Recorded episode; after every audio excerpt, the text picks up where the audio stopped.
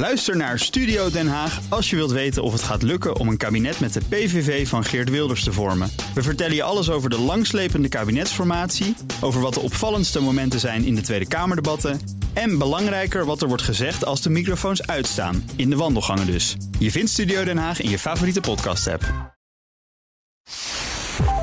Vertel over je pakketjes. Want je was helemaal Ja, ik- gefrustreerd toen je binnenkwam. Ja, ik ben al de hele dag gewoon een beetje afgeleid. Omdat ik bezorgd ben over waar mijn pakketje is gebleven. Dus ik heb al een paar dagen geleden heb ik iets heel leuks besteld. Kleding. En eh, nou, daar kijk je dan heel erg naar uit. Dus ik zit dagenlang te refreshen met die code op eh DHL of zo. Of PostNL, wat is het? Van waar blijft Ja. mijn pakketje? En eh, nee, hij is nog niet eens uit het warehouse. We zijn hem aan het inpakken. Niks aan de hand. En eh, vandaag refresh ik weer in de ochtend. En opeens zie ik dat hij al dagen bezorgd is. Dus dat is heel vreemd. Want normaal gesproken zie je al die stapjes daartussen. Ja. Van dat vrachtwagentje rijden en al die dingen. ze, Hij ligt in China. Ja, nou ja, hij, ligt nu daar. die stad in China. Hij is nu aangekomen daar. Precies. Ja. En nou, nu opeens, hij is bezorgd. Dus totale paniek.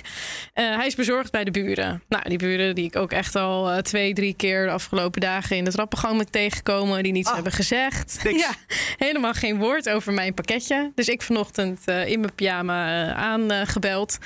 Ik over de gang aangebeld. Doen ze weer niet open. Nou, nu ben- ik bang dat ze vanavond, als ik laat thuis kom, dat ze dan ook weer niet thuis zijn. En ik merk gewoon dat het de hele tijd er nu allerlei scenario's door mijn hoofd gaan. Van wat als ze het hebben opengemaakt? Wat als het helemaal Ja. nooit bezorgd is? Dan had ik al dagenlang actie kunnen ondernemen. Wat als het kwijt is geraakt? Wat als het bij een bezorgpunt ligt? Maar dan moet je dan binnen een dag meestal ophalen. Dus dan, ik merk dat ik Helemaal heel veel denkruimte. Ja. mijn harde schijf zit vol nu met scenario's over waar dat pakketje is. En het liefste wil ik nu naar huis om het ding te halen. Dus eh, de volgende keer bestel je gewoon in een echte winkel. De volgende keer ga ik gewoon weer naar een echte winkel. Zodat Kijken. mijn bezorg. eh, Weet je ook meteen dat het past. Dat is zo handig. Precies, precies. Dus dit nooit meer. Ik geloof er niks van. ik geloof er niks van. Kom, we gaan beginnen. We gaan beginnen. De nieuwsdag. Ik wil snel naar huis, naar mijn pakje. De nieuwsdag met Talita Muse en Mark Beekhuis van donderdag 10 februari.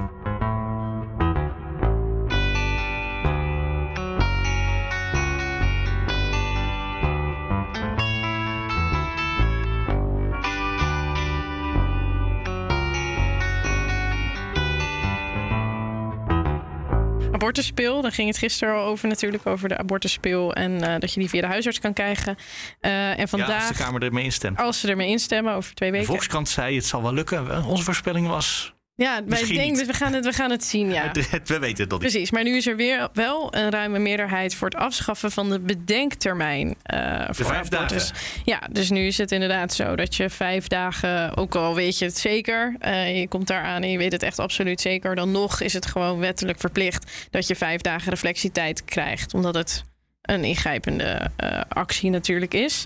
Ehm, Dat is maar na vijf dagen nog steeds. nog steeds, ja. Dus nou, ik kan wel begrijpen waarom dit er is. Ja? Die bedenkt, ja, ik vind het ook wel goed of zo. Oh ja, ik hoorde. Het betekent soms dat je ineens een zwaardere eh, procedure door moet. Dat je de lichte procedure, die in de eerste dagen wel mogelijk is, dat die termijn dan ineens verstreken is. En dat je dan de zwaardere procedure door moet. Ja. Dat zou je misschien willen voorkomen. Maar Ja. goed, dat hoeft dus ook niet meer, want de wet is ja. veranderd. bedenktijd 101 gaat weg. Kamerleden hebben gezegd: dat willen we niet meer. Precies.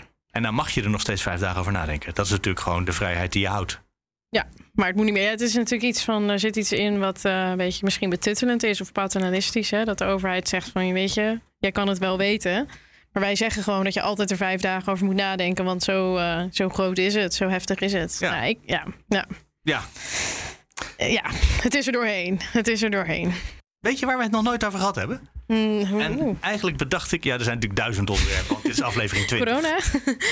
Daar hebben we het wel eens over gehad. En Ja. dat heeft wel een link met corona, maar toch ook weer niet. We hebben het in deze podcast nog niet één keer gehad over die eh, vrachtwagenchauffeurs, de truckers in Ottawa, in Canada. Dat klopt. Die. Nee. een halve stad, wat zeg ik, die een hele stad hebben platgelegd. En die de bevoorrading van winkels onmogelijk maken. Ja, ik- die eh, rechtbanken en regeringsgebouwen ontoegankelijk Ja, maken. Ik, Ik wilde het er wel eens over hebben, maar ik dacht dat vind je veel te extreem. Want, eh, vind het ook veel te extreem wat ze doen. Ja. ja, vind je het eh, heftig? ja, je mag voor mij alles demonstreren. Maar dat is natuurlijk niet hetzelfde als dat je de stad eh, onleefbaar mag maken. Nou, maar ja, anders, eh, anders is het natuurlijk geen demonstreren. Als je geen hinder veroorzaakt, is het, is het natuurlijk niks. Dan is het net weer Er niks. is wel een verschil tussen twee weken lang 24 uur per dag toeters, zodat niemand kan slapen. Ook mensen die Ik gewoon. vind het briljant klinken.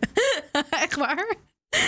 Doen ze dat? Dat deden Al ze. Dat twee doen weken ze nu. lang toeter. Dat- ja, en 24 uur per dag ook gewoon. Zodat het echt gewoon onafgebroken helemaal wordt. gek wordt. Dus daarom is Trudeau gevlucht. Vanwege de geluid. Ik dacht, dat is toch iets dat is bijzonder dat we dat niet benoemd hebben. Terwijl dat inmiddels echt gewoon... Het is wereldnieuws. Het is niet alleen een, Ja. eh, het is niet alleen een demonstratie waar je van alles. Nou, de- een demonstratie is, is recht. Daar is geen discussie over mogelijk. Mhm. Maar het onmogelijk maken van het leven van een hele stad, dat weet ik niet hoor of dat een recht is. Wat eisen ze? Dat vind ik altijd wel belangrijk. Wat, wat, wat eisen ze? En gaat, er, gaat de regering serieus met ze in gesprek om deels aan die eisen tegemoet te komen? Kijk, als ze dat niet Ja. doen, mag je gewoon door blijven protesteren. Ja, dat, is, eh, dat is wat aan- bij eh, dit soort demonstraties vaak ingewikkeld is. Het begon met de Mhm. vrachtwagenchauffeurs die zouden eigenlijk eh, gevaccineerd moeten worden en dat willen ze niet. Mhm. Of tenminste verplicht en dat willen ze Nou, niet. is dat van tafel bijvoorbeeld? Dat weet ik niet. Eh, maar vervolgens bleek na drie dagen dat een heleboel andere mensen gewoon alle coronamaatregelen van tafel wilden hebben. Dus na drie Mhm. dagen ging het ergens anders over. Mhm. Eh, inmiddels liepen er mensen met eh nazi-vlaggen mee dat na een week. Dus dan gaat het over nog weer hele andere dingen. Mhm. Tenzij je denkt dat eh nazi's en vaccinaties. Hmm. Nee, niet de woordspeling. Het is een ongedefinieerde de, de- demonstratie geworden. Die dus nooit gaat bereiken wat iedereen wil. Want niet iedereen wil hetzelfde. Ik snap wat je zegt, maar het punt is: hou je daarmee niet jezelf nog meer op de langere termijn meer? Dit gaat niet weg, hè? Dit wordt erger. Dus zeg maar niet responsief zijn. Dat maakt het erg. Je kan hier niet van. Deze mensen gaan ook niet verdwijnen. Wat gaat is het volgende wat je gaat doen? Deze mensen dan maar opsluiten of nog harder straffen of volharden in je beleid. Volharding creëert altijd weer een tegenreactie. Het wordt actie-reactie. Ik, nee, ik, eh, leiders moeten erboven staan en die moeten gewoon een, toe, een, een, een handreiking doen naar het volk. Oké, nou, ik heb heb een mooi voorbeeld voor je. Mevrouw Halsema, de burgemeester van Amsterdam. Precies. Kom uit je terug. Uit je Eh, want we hebben hier komende zaterdag. Is het Ja. zaterdag? Ja, zaterdag. Dan, eh, Nachtleven dan gaat het nachtleven, nachtje weer open vanwege, vanwege onvrede met het eh, coronabeleid. Vanwege algehele volkswoede, ja. Mevrouw Halsema heeft gezegd, eh, ja, dat is dus niet volgens de regels. Het is heel simpel. Als je open gaat, krijg je van ons een boete. Dat wil zeggen, daar dreigt ze mee. Ja. Ik snap dat wel. Ja? Ja, Waarom? Regel is regel. die moet je misschien Ja. wel aanvechten.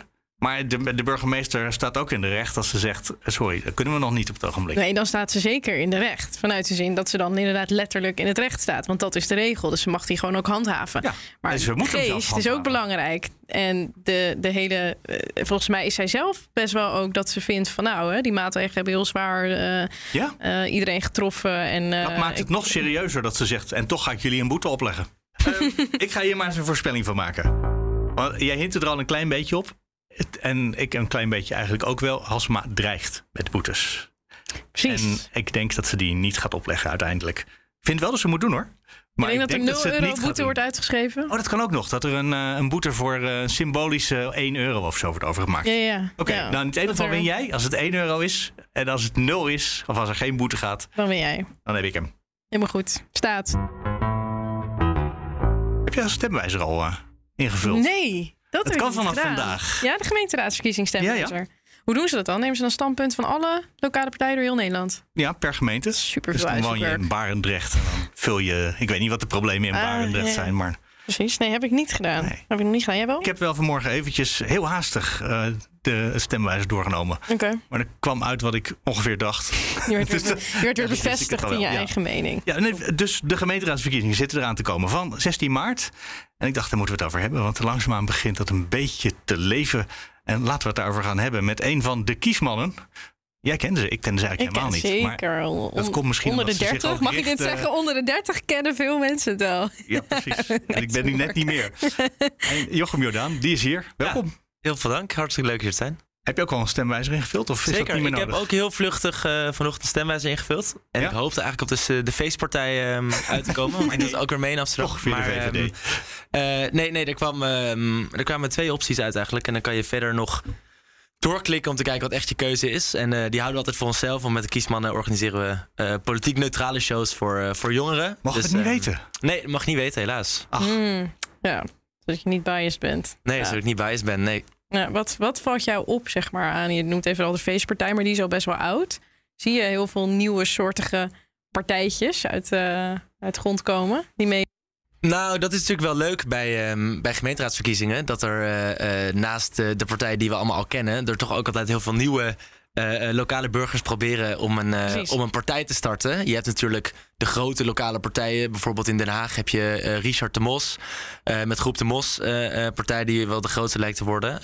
In Amsterdam zijn het eigenlijk vrijwel vooral traditionele partijen die, die in de gemeenteraad zitten. Maar weer. inderdaad, Ja. je hebt dingen als de scooterpartij doet mee, de feestpartij. Je kan niet zo gek bedenken. En, De scooterpartij die wil ze juist weg hebben of die wil meer scooters in de nee, die stad? wil gewoon scooters in de stad. Ja, die, die mogen gewoon. die mogen een goed doel. Ja, Oh, oké. wat super grappig. Meer maar dan ten koste van de auto's of ten Nou, koste ik moet van eerlijk de- zeggen, ik heb hun verkiezingsprogramma Ja, nog niet gelezen. Ik weet dat ze dit jaar weer meedoen. En dus ze staan gewoon op de lijst. Ja. Ik weet niet of ze heel veel zijn veranderd sinds vier jaar geleden. Ze hebben niet nog heel Toen heb actief je een campagne gevoerd. Niet op zoek. Oh, dat ging je nee, stil ook niet. Ik, ik, nee, ik, ik heb überhaupt nog nooit scooter gereden. dus eh, dat gaat het niet worden. Ja, Jullie trekken het land door, scholen, eh, vooral ook hier in Amsterdam, maar onder andere ook, wat zei in Nijmegen, Utrecht geloof ik, eh, om daar met ja, jonge mensen over verkiezingen te praten. Ja, dat klopt. We zijn het initiatief zo'n vijf jaar geleden begonnen. En eigenlijk sindsdien eh, organiseren we bij elke verkiezingen, Europese verkiezingen, nationale verkiezingen en nu gemeenteraadsverkiezingen, ehm, over het algemeen grote verkiezingsshows. Mhm. Vaak in theaters, eh, eh, poptempels. Want ons doel is om zoveel mogelijk jongeren te bereiken en goed te informeren over deze verkiezingen. Dus inderdaad, we organiseren shows in theaters. We gaan ook langs scholen, we ho- hosten verkiezingsdebatten. Met het doel om die vrij saaie, lastige eh, eh, verkiezingen als gemeenteraadsverkiezingen toch eh, interessant en begrijpbaar te maken. En wat, wat doe je dan? Andere Ja. onderwerpen, andere aanpak? Nee, überhaupt de onderwerpen bespreken. Dus ik denk überhaupt het thema gemeenteraadsverkiezingen bespreken. eh, Ja. En zorgen dat daar grote groepen jongeren naartoe komen. Ik denk dat dat is Want de waar eerste gaat het stap. dan over bij de, de gemeenteraadsverkiezingen? Ja, dat is nou, natuurlijk in elke wij de, stad anders. Dat is in elke stad eh, verschilt het inderdaad. Maar ik denk dit jaar wat het grootste thema gaat worden is de huizenmarkt. Eh, waar dat vier jaar geleden vooral eh, veiligheid eh, was en gepeld Ja. onder burgers. Zie je dat de huizenmarkt zeker onder een jonge generatie eigenlijk in bijna alle, alle grote steden in, eh, in Nederland het thema, het verkiezingsthema is. Dat zie je veel terug in partijprogramma's. En ehm, ja, dat is spannend, want er is ook echt iets te kiezen op dat thema. En ik hoop, mijn hoop is een beetje dat de huizenmarkt eindelijk een thema is waardoor mensen gaan realiseren dat de gemeenteraad wel degelijk belangrijk is om je in te verdiepen. Dat hebben we met de Europese verkiezingen ook gehad. Toen hadden we Brexit. Toen eh, ging de opkomst opeens enorm stijgen. Ja. En ik hoop Ja. een beetje dat het effect ook weer te zien is bij deze verkiezingen. Ja, dat zo'n thema juist die betrokkenheid zeg maar eh, vergroot. Ja, dat opeens. Voor- het is voor zoveel stemmen, mensen nu belangrijk. kiezen, ja. En de gemeente gaat bij uitstek over een thema als, als eh, de Ja. huizenmarkt. Ja. Dus dat is een beetje maar mijn de hoop. huizenmarkt is totaal saai natuurlijk qua inhoud. Ook al is het belangrijk en heb je er last van. Nou, het is Dus best hoe krijg, sexy maar hoe, hoe krijg je dan een heel paradiso vol met uitzinnig juichende mensen? Want dat is natuurlijk wat daar moet. Ja, En het is een beetje anders dan wanneer je buitenhof zou maken hierover. En hele inhoudelijke discussies kan. Klopt. Ja, die inhoudelijke discussie kan vast wel, maar Nou, ik denk juist door het ontzettend tastbaar te maken, die, Mhm. die verschillende thema's. En daarnaast eh, dat ook zeker in combinatie met veel humor en eh, show wat wij gebruiken. Ik denk überhaupt een plek als Paradiso trekt wel veel jongeren. Ja. En eh, we hebben gezien dat het nu al twee maanden voor de verkiezingen die, die eerste show eh, is uitverkocht. En dat laat zien dat als je op een bepaalde manier politiek weet te communiceren, dat je best veel jongeren kan bereiken. Daarnaast denk ik ook dat huizenmarkt. Het klinkt misschien saai als je zegt huizenmarkt. Maar als je zegt wooncrisis, dan wordt het opeens al een stuk interessanter. Ja, maar de oplossing voor de wooncrisis is dan weer iets in een belastingregels. En voor je het weet ben je zelfs mij, nou nee, mij nog niet. Maar ben je wel weer heel veel mensen kwijt natuurlijk. Want de oplossing is wel weer saai en technisch. En De oplossing is best saai en technisch, dat merken wij ook. Dus wij doen onderzoek naar alle partijprogramma's en Ja. kijken van hoe kunnen we dit zo begrijpelijk mogelijk in ongeveer een kwartier uitleggen en ook nog vertellen wat de verschillende partijen van plan zijn. En Ja. waar je dan zeker in de verschillende gemeentes eh, eh, ziet waar de keuzes is, is dat vooral linksere partijen kiezen voor meer bouw van sociale huur. Ehm, eh, en rechtse partijen kijken vooral meer naar koopwoningen, middenhuur. En het gaat er echt om bij deze verkiezingen niet alleen hoeveel willen we bouwen, maar ook voor wie bouwen we en voor wie is de stad Ja. Eh, waarin we mensen eh, eh, willen hebben laten wonen. Is, is de campagne al erg los aan het barsten? Zie je dat het nu al begint te leven? Of is het nog een beetje... Nou, ik denk dat dit, deze podcast-uitzending misschien wel het startschot schot kan zijn van ja, deze verkiezingen. de interesse voor de gemeenteraadsverkiezingen. Vanmorgen vroeger op BNR ook het eerste gesprekje over de Ja, stemwijze. precies. Dus Ja, toen, ja. Het begint een beetje te komen. Maar we moeten dat natuurlijk de mensen vertellen dat het komt. Zoals jullie dat ook in de theaters proberen. Wij merken eigenlijk bij onze, mm, eh, bij onze following, ook eh, op sociale media, dat eh, de meeste generatiegenoten geen idee hebben dat deze verkiezingen eraan komen. En ik denk dat deze week en volgende week dat dat langzaam, langzaam komen de eerste peilingen uit. Je ziet dat de eerste campagnes worden gelanceerd. En ook nu pas soms partijprogramma's. Ja. Eh, bij, bij- in de stad waar ik woon de- zijn er veel partijprogramma's nog niet eens online. Nee, want Dus die partijen zijn er ook nog mee bezig. wat is normaal gesproken een beetje de opkomst onder de jonge generatie bij de gemeenteraadsverkiezingen? Zo, het ligt rond de 50 procent. Dus Ja. dat is net iets hoger dan Europese verkiezingen. Ja. Eh, daar was afgelopen jaar zo'n, ehm, of twee jaar geleden zo'n 35 procent. Maar een stuk lager dan de gemiddelde opkomst, denk Ja, ik. Hè? Ja. Gemiddeld afgelopen Ja, jaar stemden als jongeren zo'n 80 procent. Ja. Dus eh, dat laat wel zien dat, terwijl er normaal gesproken heel veel mensen gaan stemmen, gemeenteraadsverkiezingen blijven toch vaak mensen thuis. Maar Ja. stemmen jongeren minder ook dan ouderen? Dat is mijn Ja, zeker, vooroordeel. ja. Ja. Ja, dat 20. is eh, eigenlijk bij alle verkiezingen zo. Bij de gemeenteraadsverkiezingen relatief minder, omdat ook ouderen minder stemmen. Ja. Ehm, maar ook, eh, ook bij gemeenteraadsverkiezingen komen jongeren minder stemmen. Maar ook mensen met een migratieachtergrond. Er zijn verschillende groepen die eh, bereikt moeten worden deze verkiezingen.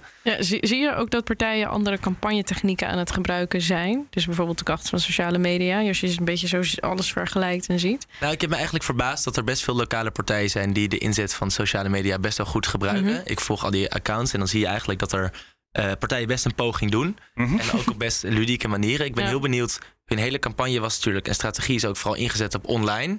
Eh, maar nu je ziet dat die coronaregels weer ehm eh, weggaan. Ja, want dat ben was ik heel natuurlijk bij de benieuwd of Tweede dat gaat- Kamer. gaat veranderen. ja, bij de Ja. Tweede Kamerverkiezingen kon je fysiek natuurlijk heel weinig eh, doen nog. Dan lag die campagne best wel stil. Ja.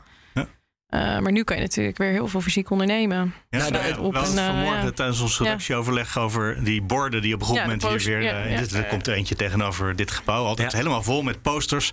Met inderdaad de meest suffe foto's en hele saaie slagzinnen. Ja. Samen strijdbaar of zoiets eh, kwam er vanmorgen voorbij.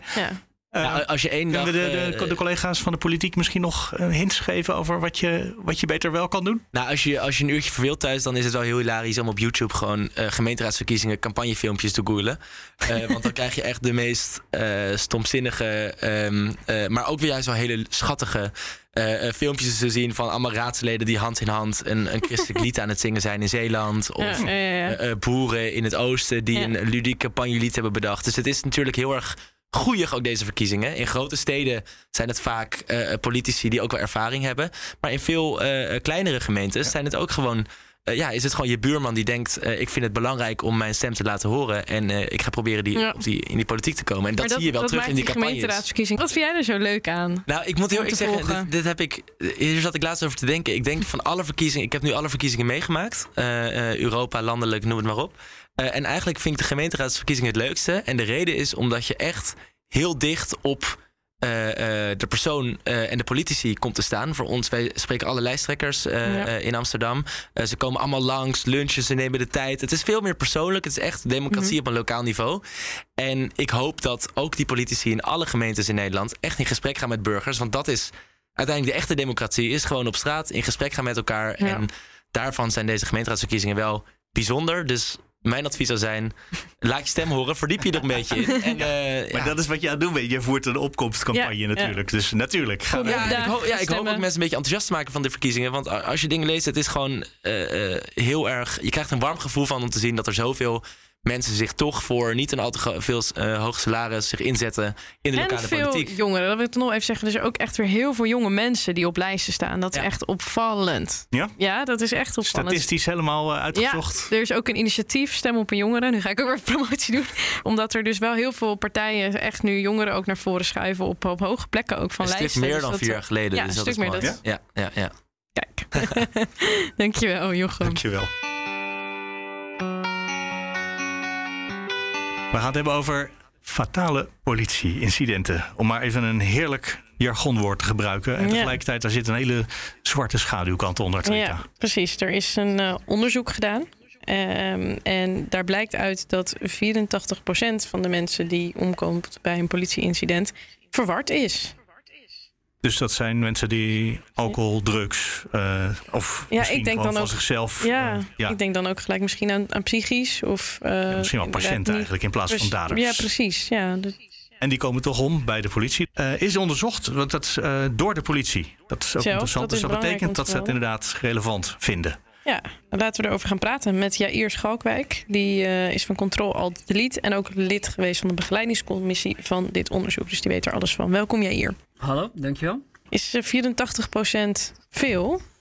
je daarvan geschrokken, van dat getal? Ja, de- ja, dat is een hoog getal. En het, het, er zijn jaarlijks overlijden zo'n 10 mensen, gemiddeld 10 mensen onder verantwoordelijkheid van de politie. Dat, dat is wat uh, in het onderzoek van Bureau Beker fatale politieincidenten wordt genoemd. En dat 84% van die mensen over de afgelopen vijf jaar genomen uh, verward gedrag vertonen. Dat, dat is hoog. Ja, zeker. Ja, want hoe... Dat zijn, mensen, die- dat zijn mensen die zorg moeten krijgen eigenlijk. Ja. En niet op deze manier met de politie naar huis zouden moeten komen. Maar nog voordat we het over die groep mensen hebben, fatale politieincidenten. Dus dan is het eigenlijk ja, niet de intentie. Dus wat, wat gebeurt er bij zo'n politieincident wa- waardoor mensen om het leven komen? Wat gaat er dan mis eigenlijk? Nou, dat, dat, dat, dat, dat verschilt natuurlijk van, van zaak tot zaak. Ehm, een bekend voorbeeld daarvan is Mitch Henriquez, die in 2015 overleed. Dat eh, valt net buiten de onderzoeksperiode. Eh, denk ook aan de zaak van Sammy Baker, die Duitse influencer. Die eh, in 2021 werd doodgeschoten door de Amsterdamse politie. Of Cyprian Broekhuis, was toevallig ook in Amsterdam. Of Yazan Al-Madani in Schiedam. Het zijn allemaal verschillende incidenten waarbij, waarbij mensen om het, om het leven komen. Eh, soms, soms omdat ze de, de politie of omstanders aanvallen. Ehm, eh, en, en vaak ook niet. Ja. Oh, Als mensen de politie niet aanvallen, dan zou je ook verwachten Ja. dat ze niet. wa- Want waarom zou je dan nog moeten sterven bij een ongeluk? Dat, dat, is, dat is de grote vraag waar dit onderzoek helaas geen licht op werpt. Ehm, en de vraag die we vanuit controle al delete ook stellen. Ehm, wat, kan er nou wat kan nou verbeterd worden aan het handelen van, van politieagenten, aan hun repertoire, aan hun technieken, om te voorkomen dat dit in de toekomst eh, nog steeds gebeurt? Maar als je bijvoorbeeld kijkt naar die zaak van ehm eh, Yazan Al-Madani of van ehm, Sammy Baker, dat zijn zaken waarbij de slachtoffers geen gevaar waren voor derden of voor de politie tot het moment dat, dat de politie optrad. En die zaken hadden, hadden en kunnen hopelijk in de toekomst op een andere manier zonder geweld eh aangepakt Ja. worden. En, en Dus dit, eigenlijk eh, do- doordat ze de politie binnenwandelde in de woonkamer, waar het in het ene geval, of eh, buiten was geloof ik in het andere geval. Ja. Daardoor escaleerde de situatie, waardoor ze uiteindelijk die agent dacht: ik moet nu schieten. Nou, dat, dat vindt het Openbaar Ministerie niet. Eh, en dat vindt de politie ook niet. Eh, en voor de duidelijkheid, de onderzoekers hebben daar niet naar gekeken. Nee, jullie in het verleden wel, hè? Wij, wij, ja, wij, wij volgen deze zaken. En, en dit, zijn, dit zijn voorbeelden van zaken waar wij dan vraagtekens over zetten, eh, bij- bijzetten. Maar, maar er zijn ook voorbeelden van zaken waar, eh, waar het duidelijk is dat de politie moest optreden. ja, en het, het gaat ook over incidenten waarbij niet eh, er dood is door een politiekogel eh, is gevolgd. Maar dat kan dus ook later, dat iemand later bijvoorbeeld is overleden door fysiek Ja, geweld, dus toepassing. dus of Bijvoorbeeld in, in, eh, in 2017 geloof ik, of 18, is een, ehm, eh, een, een man zonder vaste woon- of verblijfplaats aangehouden in Amersfoort. En die heeft in de cel dan een, een duw gekregen en dan eh, als, daar een hoofdwond bij opgelopen. En daarna is hij overleden. Eh, maar er zijn ook mensen die, die onwel worden. Dat is, een- ja, dat is de, de, de, de omschrijving voor mensen die buiten bewustzijn raken. Die raken onwel, bijvoorbeeld in een politiebus of bij arrestatie of, of in de politiecel in een aantal gevallen. Ja, kan met drugs te maken hebben of zoiets. Ja, dus drugsgebruik speelt, eh, speelt ook een belangrijke rol, eh, concluderen de onderzoekers. Ehm, en het, het- in, de- in dat soort gevallen doet het NFI, ook, eh, het Forensisch Instituut, doet ook dan onderzoek. En die, dat doen ze in opdracht van de Rijksrecherche, die al deze zaken onderzoekt.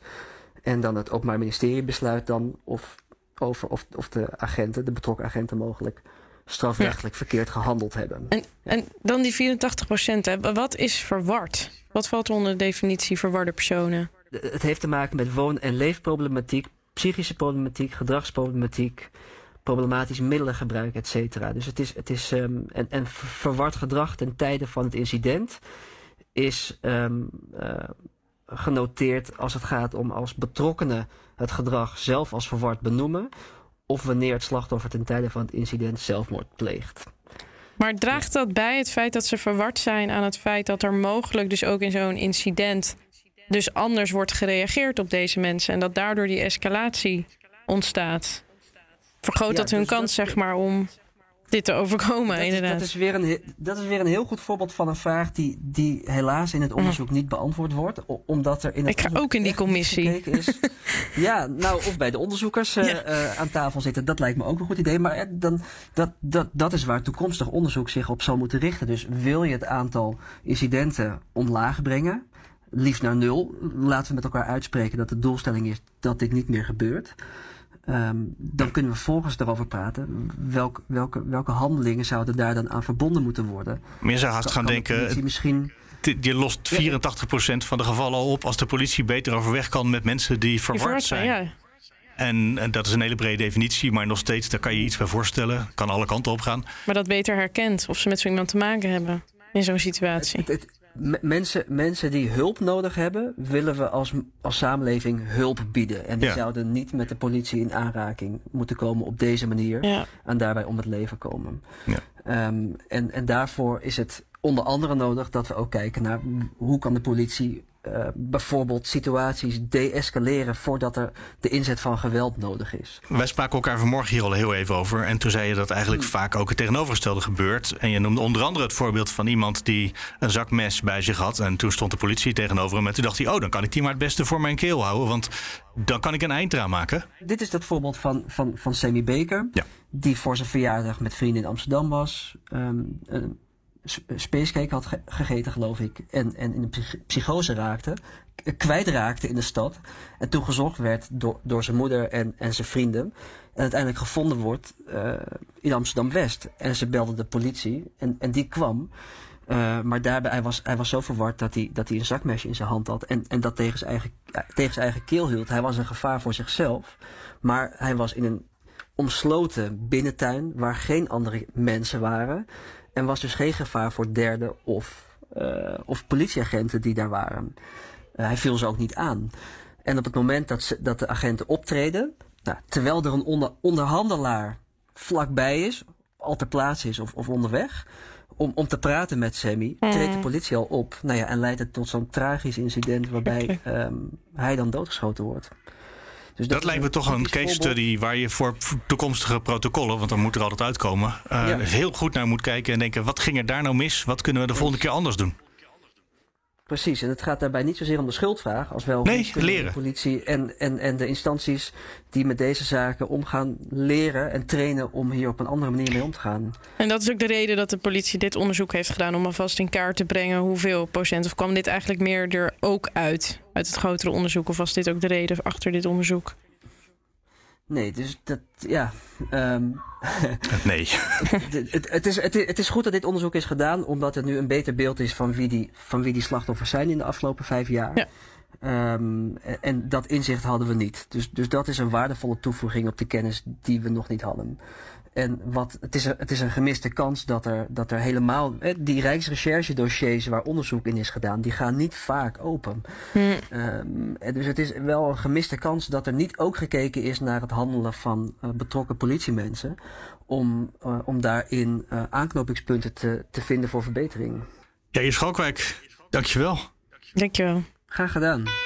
Dat was hem alweer. Was hem alweer, ja. Heftig net over de dood en de politie. Ik ben er wel. Ik, ik, sorry. Je bent er zo van onder de Ik ben indruk er dat je tegen de microfoon aanslaat. Dat lijkt bijna opzettelijk. Nee, ik vind het wel heel, eh, heel heftig. Je zou maar omkomen door een, ja, een fataal incident. Omdat je tegen de politie aanloopt. Ja, ik vind dat echt best wel toch tien mensen per jaar. Is een klein getal in de statistiek. Maar als ik nu ook die verhalen net hoor van controle altijd denk jeetje. Ja. Ja. De verhalen achter de statistiek. Eh, voordat we gaan afsluiten, moeten we ook nog. eh, wij worden gefactcheckt zo eh, tijdens onze opnames. Dat is altijd goed. Wat want het hebben we verkeerd gezegd? ja, het blijkt dat Jochem, die net bij ons was over de gemeenteraadsverkiezingen, de scooterpartij zei, maar het moet de anti-scooterpartij zijn. Oké, geeft hij meteen ook antwoord op de vraag die jij stelde. Zijn ze dan voor of tegen scooters? Ja, precies. Ze zijn tegen Ze zijn scooters. tegen scooters, de Helder. anti-scooterpartij. Helder. Dat was hem, Mark. Ja, dus iedereen kan mailen, maar deze correctie hoeft er niet meer bij. Maar anderen zijn altijd welkom op denieuwsdag.bnr.nl. En je kan natuurlijk eh, kijken op eh, Instagram, @elitamuse@bnr. Dan kan je over de voorspelling stemmen van Halsema en de boetes. Ehm, en je kan inderdaad uh, de behind the scenes beelden zien. Heb je weer behind the scenes ik vandaag? heb vandaag geen uh, behind the scenes. Maar ik ga later vandaag een fragment posten over van het gesprek met Jochem. Dus dan kan je zien hoe wij uh, er ook uitzien als we met elkaar aan het praten zijn. Um, en vergeet natuurlijk je ook niet te abonneren en ons sterretjes te geven en te liken en te hypen via je oh, favoriete. Ja, hypen is ja, hypen, ja. hype us up. Eigenlijk via de rest is niet belangrijk. Het gaat alleen maar om favoriete podcast app. En dan zien we jullie. Zien nee, tot volgend. Vol, nee, nee, ja, wou zeggen tot, tot morgen, week. maar nee, ja, tot, tot, maandag. Tot volgende week. ja, ik wilde zeggen tot morgen. We zien, nee, we zien jullie niet. Ja, we daar de factcheckers weer.